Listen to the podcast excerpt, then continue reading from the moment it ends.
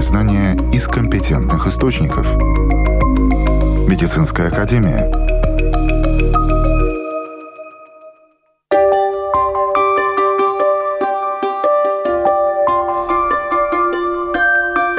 Здравствуйте, с вами Марина Талапина. Сегодня в выпуске. Тяжело раненые украинские солдаты прибыли на лечение в Латвию. Каким будет процесс восстановления? Проблемы, которые могут вызвать заболевание печени.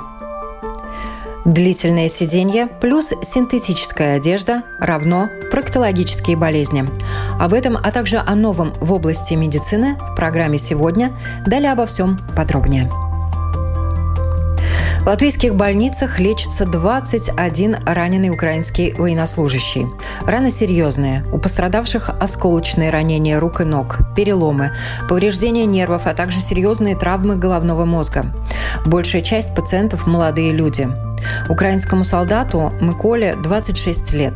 В интервью латвийскому радио он рассказал, что во время обстрела из миномета ему в ногу попал осколок мины и требуется операция. В другой латвийской больнице курс реабилитации проходит 29-летний Николай, который при поступлении не мог пошевелить правой рукой. Проблемы с рукой у солдата еще остались, но положительная динамика наблюдается. Из-за ранения в голову ему трудно говорить, и вся правая сторона была парализована. Ранение Николай получил возле Донецка на контрольно-пропускном пункте. Бомбили там каждый день. Во время первой операции из головы удалось извлечь 12 осколков кости и металлическое народное тело. Понятно, что эти травмы сложнее, чем те, с которыми обычно сталкиваются латвийские медики. А на днях в Латвию прибыл еще один 22-летний солдат, которому требуется протезирование глаза, а также восстановление функции рук после переломов. В интервью Латвийскому радио 4 заведующий центром микрохирургии доктор медицины, микрохирург Калвис Пастерс рассказал, что их центр сделает операцию раненым из Украины. Но даже после операции их путь к выздоровлению будет долгим. Мы уже лечили до этого много пациентов. В основном это были пациенты с э, повреждением да, первичным нервом, тяжелым травмами. Эти пациенты, которые прибыли, это все огнестрельные или взрывчатые травмы, которые очень тяжелые травмы с большой инвалидностью. Да? И, конечно, в Украине они получили первую помощь, то есть спасли им жизнь, и лечение довели до такой степени, что их можно даже дальше транспортировать и лечить в других больницах. Тем пациентам, которые к нам привезли, очень тяжелые травмы, там есть повреждение ткани, кости, мягкие ткани, дефекты нервов, повреждение тяжелые нервов, да, мышцы и так далее. Да. То есть э, это все пациенты, которым нужно делать большая вероятность многоэтапной реконструкции, но это лечение будет длительное. И много людей, естественно, медиков тоже из разных э, сфер задействованы для помощи. Конечно, да. В Риге Сауса Клиническая сломница, в принципе, мультидисциплинарный подход, да, то есть там много человек будет травматологи, хирурги, микрохирурги и другие специалисты надо будет. Да, рехабилитация, конечно, как без этого. И там есть ребята с тяжелыми травмами черепа, шеи, конечностей, позвоночника. И им будут проведены операции по реконструкции, хирургии, микрохирургии, нейрохирургии и так далее, и так далее, и так далее. Естественно, все это плюс реабилитация занимает много времени, и они будут лечиться у нас полностью. Да, такой план, конечно, и поэтому очень хорошее взаимодействие между больницами, между учреждениями. Во время, когда эти пациенты прибыли, то было очень тщательное, такое уже на государственном уровне решается проблема проблем, да, и министерство активно действует, так что я думаю, что мы делаем максимально все силы, чтобы максимально хороший результат получился у этих людей, которые сильно пострадали. Как вы уже упомянули, они приехали с такими травмами, которые уже зачислили их, если можно так выразиться, в группу инвалидов, людей с ограниченными возможностями, но в то же самое время сегодня наш уровень медицины в Латвии, он способен максимально эффективно их э, поднять на ноги? Ну, мы не боги, мы не можем сделать так, что, что было как было, да. То есть, действительно, эти травмы очень тяжелые, и наша цель, задача максимально восстановить функции, насколько это возможно, чтобы максимально адаптировать, э, если удастся вернуть в жизнь полноценную, может быть, не всех, но максимально улучшить их функциональность и адаптацию к жизни. Потому что ну, эти травмы очень тяжелые. Да. Сколько уже операций вот запланировано в связи с этим только в вашем центре? У нас сейчас э, планируется 8% прооперировать, но, конечно, у нас есть э, ресурсы ограничены, поэтому, конечно, для лечения мы не сможем сразу в одну неделю все сделать. То есть это будет очередно мы сделаем приоритет у пациентов, и те, которые могут ждать дольше, те будут позже оперироваться, те, которые нужно быстрее, те будут быстрее оперировать. Мы имеем представление о войне, о раненых по фильмам. Госпитали военные, там лежат люди, кто-то без ноги, кто-то без руки, кто-то не видит и так далее. Все забинтованные, и там и сестрички, и врачи, все на износ, бессонные ночи, ну, такая достаточно тяжелая, но все равно художественно оформленная картина. А как на самом деле? Вот, раненые люди? Конечно, к нам они приехали уже, как говорится, ни у кого нет таких травм, которые э, с ранами открытыми, да, это больше после дефектов, незаживающие раны и так далее. Но, конечно, если 20-летний человек потерял э, ногу, руку и так далее, да, но это ужасно или, например, э, ему повреждение позвонка и понимаешь, что вернуть эту функцию ты не сможешь так, как это было. Да? То есть можем максимально улучшить ее, но полностью восстановить спинной мозг, например, не можем. Поэтому, ну, в фильмах это одно дело, в реальной жизни это совсем другое. И тогда есть это ощущение, что эта война рядом. И вот э, те недавние сообщения о том, что очень много людей травмируются, заготавливая дрова около дома, в хозяйстве, на приусадебном участке. И, конечно, вот одни травмы люди получают по невнимательности, неосторожности, и их можно избежать, наверное. И тут люди получают травмы, когда они находятся в эпицентре, и когда очень высокий риск этих травм. Это тоже такой момент. Э, хочется обратиться к тем, которые в мирных э, условиях случайно получают травмы, чтобы они были внимательнее, потому что себя можно беречь. Да. Не становиться инвалидом в мирное время. Вот, конечно, война — это зло. Я не знаю, кто может э, сказать, что война это для кого мать родная, да, кто-то на этом там зарабатывает и так далее. Мне кажется, она все равно какая искусственная. Что вы для себя поняли вообще, открыли за весь этот период? Вам много приходится и работать, и врачи консультируют э, украинских коллег. Что вы поняли про вот все это месиво? Ну, тяжелый вопрос. Всего больше шокирует то, что ну, все время в мире где-то воюет кто-то где-то, да, и всегда ты это воспринимаешь как, ну, это новость. Плохие новости, но новости. Когда это происходит рядом, и воюют два народа, которые, по сути, должны быть самым близким народом, да, тогда становится немножко чудно. И то, что я понимаю, что войну ощутить может только тот, который действительно побыл там, где бомбы падают на голову. Остальное это только такое, ну, представление, но не понимание. И я думаю, это ужас, который эти люди прожили, которые привезли этих молодых ребят. Ну, не дай бог, что в Латвии такое происходит. Поэтому нам надо всем, как мы можем помогать Украине. И ни одна война не оправдывает те мучения и страдания, да, которые проходят те люди, которые в реально этих боевых условиях стараются выжить. Когда ты это видишь, э, то, что вы говорили насчет фильмов, война фильмов, да, обретает совсем другое восприятие, да. Это совсем что-то другое. И еще год назад я думал, что, ну, не дай бог, чтобы произошла война где-то рядом. И не хотелось верить. Но, к сожалению, это сейчас реальность. И жизнь больше никогда не будет такая, как она была.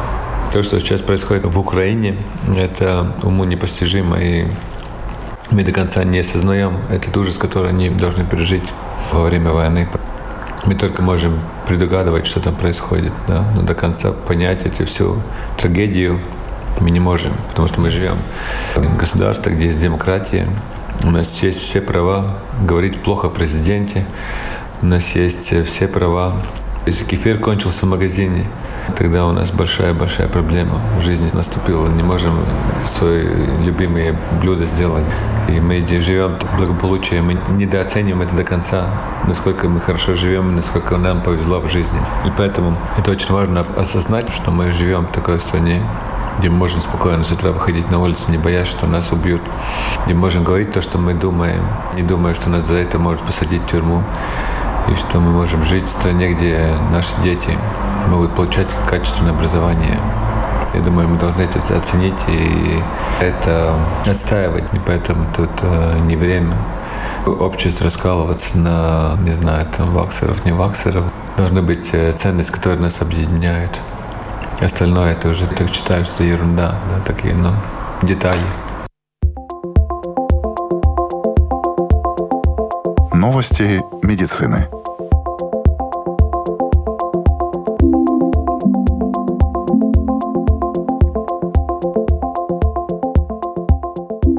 Исследователи из отдела биомедицинской инженерии Калифорнийского университета разработали новую платформу на основе клеток сердца, которая очень точно имитирует этот орган. Это открывает новые возможности для более тщательной доклинической разработки и тестирования лекарств, а также исследования сердечных заболеваний. Исследование, опубликованное в Cell Reports, представляет собой метод, который ускоряет созревание клеток сердца человека до состояния, достаточно подходящего для замены доклинических испытаний лекарственных средств. Алгоритм искусственного интеллекта, обнаруживающий тонкие аномалии мозга, может помочь в лечении эпилепсии. В Университетском колледже Лондона для разработки этого алгоритма обработали свыше тысячи МРТ пациентов из 22 больших центров эпилепсии. В этих отчетах есть информация о том, где находятся аномалии в случаях лекарственно-устойчивой фокальной кортикальной дисплазии – FCD, основной причины эпилепсии. FCD это области мозга, которые развились аномально и часто вызывают резистентную к лекарствам эпилепсию. Обычно это лечится хирургическим путем, однако выявление поражений с помощью МРТ является постоянной проблемой для клиницистов, поскольку МРТ-сканирование при FCD может выглядеть нормально. Ранее 178 участников считались МРТ отрицательными, а это означает, что радиологи не смогли обнаружить аномалию, однако алгоритм MELT Год смог идентифицировать FCD в 63% этих случаев. Это особенно важно, так как если врачи могут обнаружить аномалию при сканировании мозга, то операция по ее удалению может обеспечить излечение от эпилепсии. Утомляет не только физический труд, но и тяжелая умственная работа. У исследователей есть новые доказательства того, почему сидеть и думать часами тоже приводит к истощению и усталости. Исследования, опубликованные в журнале Current Biology, показывают, что когда интенсивная когнитивная работа продолжается в течение нескольких часов, это приводит к накоплению потенциально токсичных побочных продуктов в части мозга, известной как префронтальная кора. Это, в свою очередь, меняет контроль человека над решениями поставленных задач. Чтобы найти доказательства этого, ученые использовали магнитно-резонансную спектроскопию для мониторинга химии мозга в течение рабочего дня. Исследовались две группы людей. Одним нужно было много думать, у других были относительно более легкие когнитивные задачи. Бактерии могут произвести по-настоящему зеленую революцию в персональной электронике. Команда инженеров из Массачусетского университета в Амхерсте разработала биопленку, способную в течение длительного времени непрерывно производить электричество из человеческого пота. Исследователи объявили, что они выяснили, как собирать энергию от человеческого потоотделения и преобразовывать ее в электричество. Эта биопленка, о которой было объявлено в Nature Communications, поможет питать и заряжать всю электронику, которую человек носит на себе. От персональных медицинских датчиков до персональных смарт-часов и телефонов.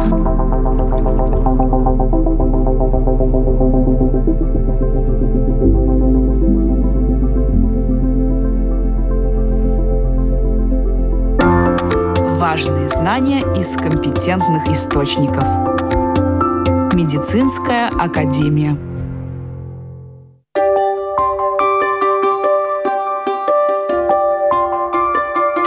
Переходим к следующей основной теме нашего выпуска. С древних времен этот орган человека считался вместилищем жизни. Ему приписывались религиозно-мистические свойства. Вавилоняне и ассирийцы строили свои предсказания на основании осмотра этого органа у животных. Этот орган печень. Тогда Искула посчитали печень местом обитания души, хранилищем силы и любви. Сегодняшние взгляды на этот орган куда прозаичнее. Медики называют печень главной лабораторией человеческого организма. В ней происходит около 20 миллионов химических реакций в минуту. В настоящее время известно более 100 заболеваний печени, причинами которых могут быть неправильное питание, чрезмерное употребление алкоголя, избыточный вес, вирусы, токсины и многие другие факторы. В современном обществе каждый третий человек имеет проблемы или с печенью, или со стороны желчевыводящих путей. Есть специалисты по заболеваниям печени, гепатологи. Их очень мало. Заведующая отделением болезней печени Латвийского центра инфектологии, инфектолог и гепатолог, доктор медицины, ассоциированный профессор Латвийского университета Ева Толмана рассказала нам об основных функциях печени. Но печень, она называется, как вы уже говорили, большой лабораторией организма. Печень, во-первых, она продуцирует очень много веществ, сохраняет там, э, как депо орган, некоторые вещества.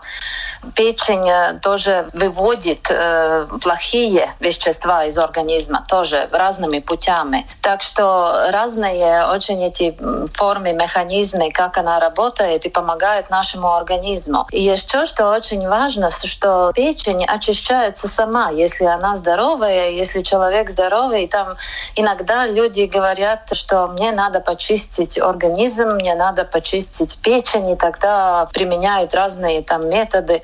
Но в принципе организм у нас э, так сложен, что он очищается сам. Так что специально ничего очищать не надо. Если у нас хороший, здоровый образ жизни, тогда все процессы проходят в норме, и все очищается, и все вещества синтезируются и выводятся из организма.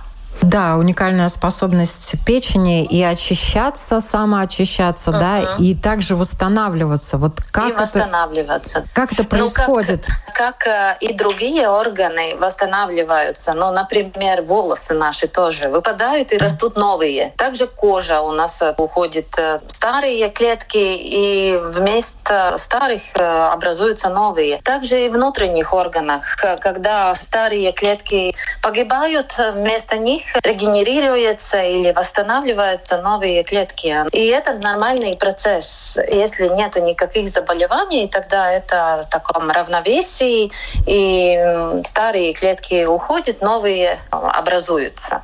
Но вот вы упомянули уже, если нет никаких заболеваний, всегда ли печень может регенерировать и в каких ситуациях, когда она не может э, сама восстановиться, требуется пересадка? Вы уже некоторых называли. Самые чаще заболевания, когда есть алкогольное поражение печени, ожирение печени, когда образуется это при алкогольном заболевании печени, это тоже при большом весе. Это две заболевания, которые чаще всего доводят до ожирения печени.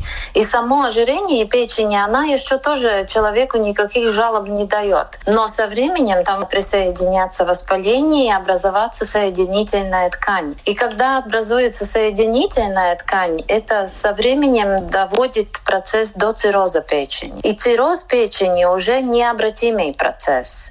И тогда вместо клеток печени, которые работают, которые очищают, которые синтезируют новые вещества, вместо таких клеток образуется соединительная ткань.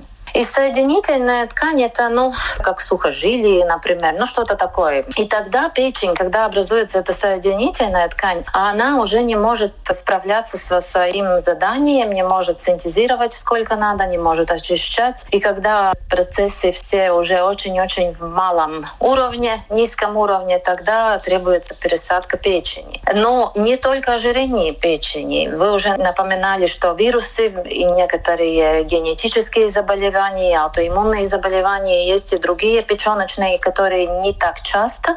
Самые частые — это ожирение печени и вирусные заболевания, которые может довести до воспаления до соединительной ткани и цирроза печени. Печень э, не имеет э, болевых рецепторов, и она не болит, да? Да. И да. столь важный функциональном отношении орган, он долго может не давать э, никаких да. сигналов о том, что проблемы на ранних стадиях, например, есть да? Да, да, и это большая проблема, это потому что человек э, говорит, что он ничего не чувствовал, он чувствовал себя здоровым. И еще, что важно, что до цирроза печени процесс не доходит в течение месяца или в течение недели, даже одного года. Это процесс, к которому приходит э, печень в течение 5, 10, 15, 20 лет. Например, если вирусным э, хроническим гепатитом человек заболевает, инфицируется в 20 лет или в 30 лет, тогда уже в 40 или в 50 он может э, быть уже с циррозом печени, да, и человек еще довольно молодой. Когда развивается это хроническое воспаление и хроническое развитие соединительной ткани до цирроза печени, человек может не чувствовать абсолютно ничего.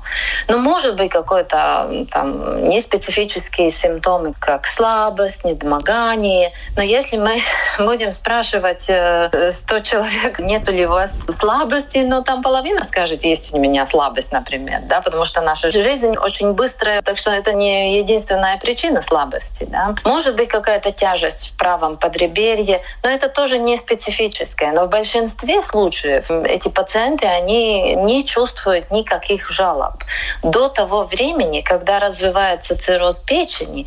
И не только и цирроз печени в ранних стадиях, но когда этот цирроз уже декомпенсируется, когда печень уже точно не справляется со своими заданиями, тогда развиваются первые симптомы иногда. И эти первые симптомы уже могут могут быть для жизни опасные. Например, кровотечение, внутреннее, наружное кровотечение или накапливание жидкости в животе. Уже такие довольно серьезные симптомы, которым уже трудно бороться. Но когда печень уже кричит о том, что она заболела, понятно, что человек в любом случае пойдет к врачу и не будет терпеть боль. А можно диагностировать э, проблемы печени на ранней стадии? И какие методы диагностики при этом используются?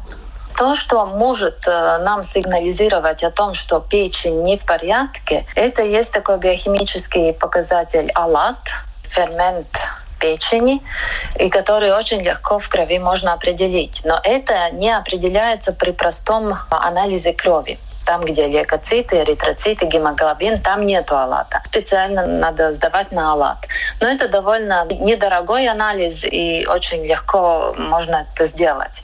Это одно. Но не всегда алат повышается. Еще есть очень хороший метод, это ультразвук живота, где можно и печень увидеть. И там можно увидеть ожирение печени. И иногда, когда человеку говорят, у вас ожирение печени, тогда присоединяется, но это уже многим такое ожирение печени. Но все-таки это нельзя оставлять без внимания, потому что надо искать причину этого ожирения печени. Если это лишний вес, тогда это надо снизить вес, потому что это может довести до цирроза печени. Если это употребление алкоголя слишком много, тогда нужно менять образ жизни, лечиться от алкоголизма. Это, в принципе, поменять образ жизни. Иногда ожирение печени вызывает вирусы, и тогда тогда мы можем лечить вирус. И у нас есть очень хорошее лечение для гепатита С. И все это мы можем определить. Главное идти к врачу и проверяться. И это не зря мы говорим, что раз в год человеку надо сходить к своему семейному доктору, даже если он хорошо чувствует себя. Надо сходить к семейному доктору и сделать эти самые простые исследования. Анализ крови, алат, рентген легким. Ну, ультразвук я не говорю, что нужно каждый год делать, но раз в три года сделать ультразвук животу. Ну, женщинам там еще гинеколог, проверка раз в год и так далее. И эти очень такие простые исследования нам дают очень много информации. Порядок там в организме или нет? Нужно что-то делать дальше или нет? Да, и ультразвук может показать, увеличена печень, не увеличена. Да, и даже разные очаги, не только в печени, и другие внутренние органы. Ультразвук очень информативный, недорогой метод исследований, и везде можно это сделать, и, и в Риге, и в других городах. Есть, конечно, очереди, если записаться, но все равно это не острая ситуация. Это не так, что это надо сделать завтра или послезавтра. Если давно это не делано, тогда мы записываемся к э, доктору и сделаем ультразвук через 2-3 месяца. Это тоже ничего плохого. В одной из следующих наших программ мы расскажем подробнее о гепатите. Ну а сейчас последний кейс нашей сегодняшней программы. Длительное сидение плюс синтетическая одежда равно проктологические заболевания. Жаркая летняя пора может принести с собой неприятный побочный эффект. Первое проявление проктологической болезни или его обострения. Развитие различных воспалительных процессов, отека, зуда и появление геморроя может спровоцировать интенсивная физическая нагрузка, а также любимые развлечения, например, вечеринки с употреблением алкоголя. На какие симптомы обращать внимание и как действовать, в интервью Латвийскому радио 4 рассказывает проктолог-хирург, международный тренер по лазерным операциям Веселый без центру Апвейниба Байба Путныня. То, что мы много сидим, много причин, почему плохо. Один, то, что нет движений, и мышцы не работают, и не массировать, когда кишечник, и трудно сходить потом в туалет. И второй проблем, почему плохо долго, когда мы сидим, потому что есть э, венозная стаза. Сосуды не могут достаточно кровь двигать.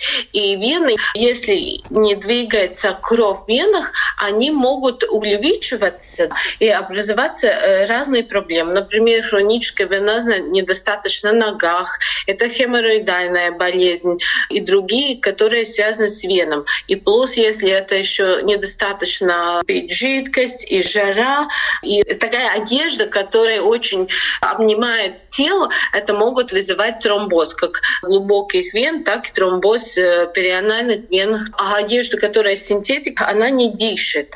И есть люди, кому есть риск воспаления, например, там фурункул или волосы растет внутри когда жаркая погода, эта одежда могут увеличивать риск воспалений, потому что там много микробов образуется, а, эти э, кожа, которая отмирает, и образуются эти фурункулы, или вот синус пилондалис, которые на спине бывает, или э, парапроктиц могут образоваться. Это такие ну, главные проблемы проктологии, которые могут вызывать это синтетическая одежда и прокладка, маски, которые постоянно, если не нужно, носить.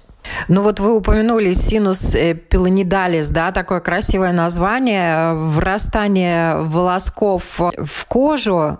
Это может произойти э, на любом участке тела, где есть волосы и где есть кожа, по сути дела. Но чем чревато это именно в этой зоне? Потому что синус пилонидалис э, чаще бывает мужчинам, и это как хроническая болезнь, э, потому что постоянно волосы растет внутри. И образуются такие, как э, входы с волосом, и потом воспалительный хронический процесс называется свищ.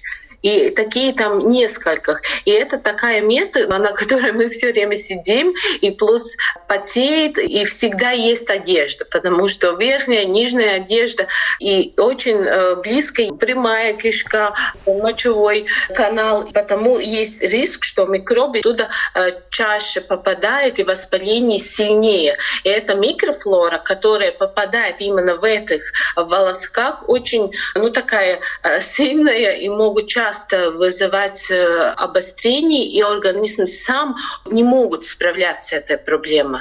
Эти волосы, они тоже такие грубые, и они растут тогда внутри, и если это начался, ну, не можно консервативно э, это вылечить само не пройдет. Нет. Бывают люди, кому вот есть эта проблема, и обострений никогда или очень редко бывает. Есть такие. Но обычно, как правило, если вот начинается это воспаление, это будет повторяться уже. Чем чревато, если не уделять должного внимания этим проблемам? Ну, синус пилондалс это, ну, это неприятно, потому что всегда случается, когда фактор совпадает и начинается вот это воспаление, и тогда надо быстро попасть к врачу, надо открывать этот абсцесс, выпускать гной, надо чистить, там постоянно надо ходить, надо а, антибиотики принимать, и это, ну, конечно, очень неприятная проблема. И, конечно, хронические воспаления, если долго-долго ничего не делать, лечить, это ну, могут идти дальше, дальше, и вниз пойти, и разные абсцессы, сильные осложнения. И, конечно, это неприятно. После повторения абсцесс, когда их открывают, там остаются грубые шрамы. И бывает, что даже очень-очень большая область э, воспаляется. Не только вот там, где волосы есть, но вокруг это свищ, это гной э, хочет найти, где выходить, и могут идти на э, промежность, могут идти на спину. Эти проблемы можно решать, и как их решают, приходя к вам? И что, может быть, человек может сделать уже непосредственно, если он понимает, что раздражение началось? Ну, во-первых, надо гигиену. Два раза в день как минимум идти мыться, мыло пользоваться. Потом обработать каком-то антисептическом э, средства. Ну, теперь очень разные, которые могут купить. И если нет аллергической реакции, сможет пользоваться средства с йодом они хорошо помогают. Если чуть-чуть только начался, это вот первый. Могут выпить от боли, воспаления лекарств без рецепта. И тогда смотреть, когда попасть к врачу, и там надо открывать или добавить антибиотики и планировать э, когда-то уже операцию. Ну, теперь операции, конечно, не такие, что там резает очень большой э, кусок и оставляет открытую рану. И не надо в больнице там долго лежать. Это лазерная процедура, которая делает делается без наркоза, приходит, э, укол сделает и лазером обработает все эти свищи. Можно пользоваться даже такой маленькую камеру, чтобы найти, где это свищ есть, и прочистить все. И все. Можно идти домой. Ну, к вам наверняка приходит большинство людей, когда проблема уже в острой фазе или запущена, да? Ну, обычно да. Иногда даже человек могут не знать, что ему есть этот э, синус, потому что это на спину. Если э, он не видит, что эти волосы растут внутри. И первый раз обычно попадает врачу, когда начинается воспаление. Проблема очень интимная, в достаточно интимной зоне, и пациенты многие, возможно, стесняются идти к врачу. Вот что бы вы им сказали? Во-первых, то, что мы все люди. И этот врач, который там сидит, он тоже человек, он понимает, и ему тоже бывают какие проблемы, ему тоже стыдно. И обычно мы же понимаем. Это первых. И второй, вот, например, я сижу, и мне много, постоянно приходят люди, и это просто обычная болезнь. Как болит зуб, болит рука, это то же самое. У нас это ничего необычного нет. И, конечно, для человека это, ну, может быть, трудно и неприятно, надо понимать, что там тоже человек, и он вас понимает, и вы не один такой. Если вам кажется, что вы один такой, вы знаете, нет, весь день приходит такие, как вы. А статистика есть и по поводу синусов, и по поводу геморроя? Например, хеморроид, если у женщины были роды, почти 60% э, бывает, кому есть хеморроидальная болезнь. Если человек тяжелая работа, тогда тоже там увеличиваются эти проценты. Это часто, это действительно часто. И вообще, ну, почти всем людям когда-то в жизни что-то бывает. Хеморроид, тромбоз, трещина, запор, понос — это ну, почти всем что-то бывает. Есть э, также элементарные какие-то вещи, профилактические меры, которые человек может сам делать для того, чтобы эти проблемы не возникали, ну или если возникали, то минимально, так скажем. Вот вы уже начали о них говорить, да, это гигиена, конечно. Я гигиена. Насчет хеморроида очень важно, и чтобы трещины не были регулярно ходить в туалет. Смотреть, чтобы каждый день, ну каждый второй, надо сходить в туалет по-большому. Надо достаточно кушать э, клетчатки. избегать красное мясо, потому что это увеличивает риск образоваться полипов и потом рака. И плюс э, красное мясо очень медленно переработается, и тоже есть риск-фактор э, запоров. Белая мука, все печенье и хлеб стараться уменьшить чуть-чуть, потому что тоже могут довести до запора. Потом достаточно принимать жидкость, ну чай, воду. Это очень важно, чтобы не было то, что не хватает жидкости. Движений. Нужно двигаться. Ну тоже, если очень много ходить в спортзал, особенно женщины, кому было несколько родов, нет рекомендаций поднимать тяжесть. Не надо, чтобы не был очень сильный такой э, нагрузка. Это важно. Э, самое хорошее, ну, гулять часто, сходить пешком. Но эти такие главные рекомендации. И если уже есть какая проблема, и, например, надо ехать где-то, долго сидеть на самолет, автобус, машину, профилактически можно принимать флеботоники, которые дают тонус венам и уменьшит риск какое-то воспаления. И если человек знает, что ему часто бывает запор или понос, надо уже заранее дома хранить или брать с собой средства, которые помогают сходить в туалет или уменьшат понос. Потому что если сильный понос, это тоже нехорошо и очень раздражает э, кожу и хеморроидальных венах вокруг. Когда чаще приходят, обращаются с такого рода проблемами летом или зимой? Летом, может быть, чаще есть действительно эти воспаления и тромбоз перианальных вен, потому что есть вот эти факторы. Жаркая погода, очень э, сильная нагрузка, и это могут вызывать этот э, тромбоз. Плюс, если принимает алкоголь, вот э, баню ходит, это все делает то, что мы потеряем жидкость, и потом могут образоваться там запор, понос, и тогда образуется этот тромбоз. Так что я могу сказать, что чаще летом все таки эти проблемы. А зимой опять другие хеморроиды могут э, воспаляться, именно хеморроидальная болезнь, не тромбоз, потому что много сидим, меньше двигаемся, больше машин пользуем, и воспаляются эти хеморроиды. При проктологических проблемах ни в коем случае нельзя заниматься самолечением. Чтобы не усугубить течение заболевания, надо обязательно обращаться к врачу. Если вы не успели послушать нашу программу с самого начала, это можно сделать в подкастах на таких платформах, как Spotify, Google и Apple Podcast. Также нас можно слушать на нашем сайте lr4.lv. Ну а с вами была Марина Талапина. Берегите себя и будьте здоровы.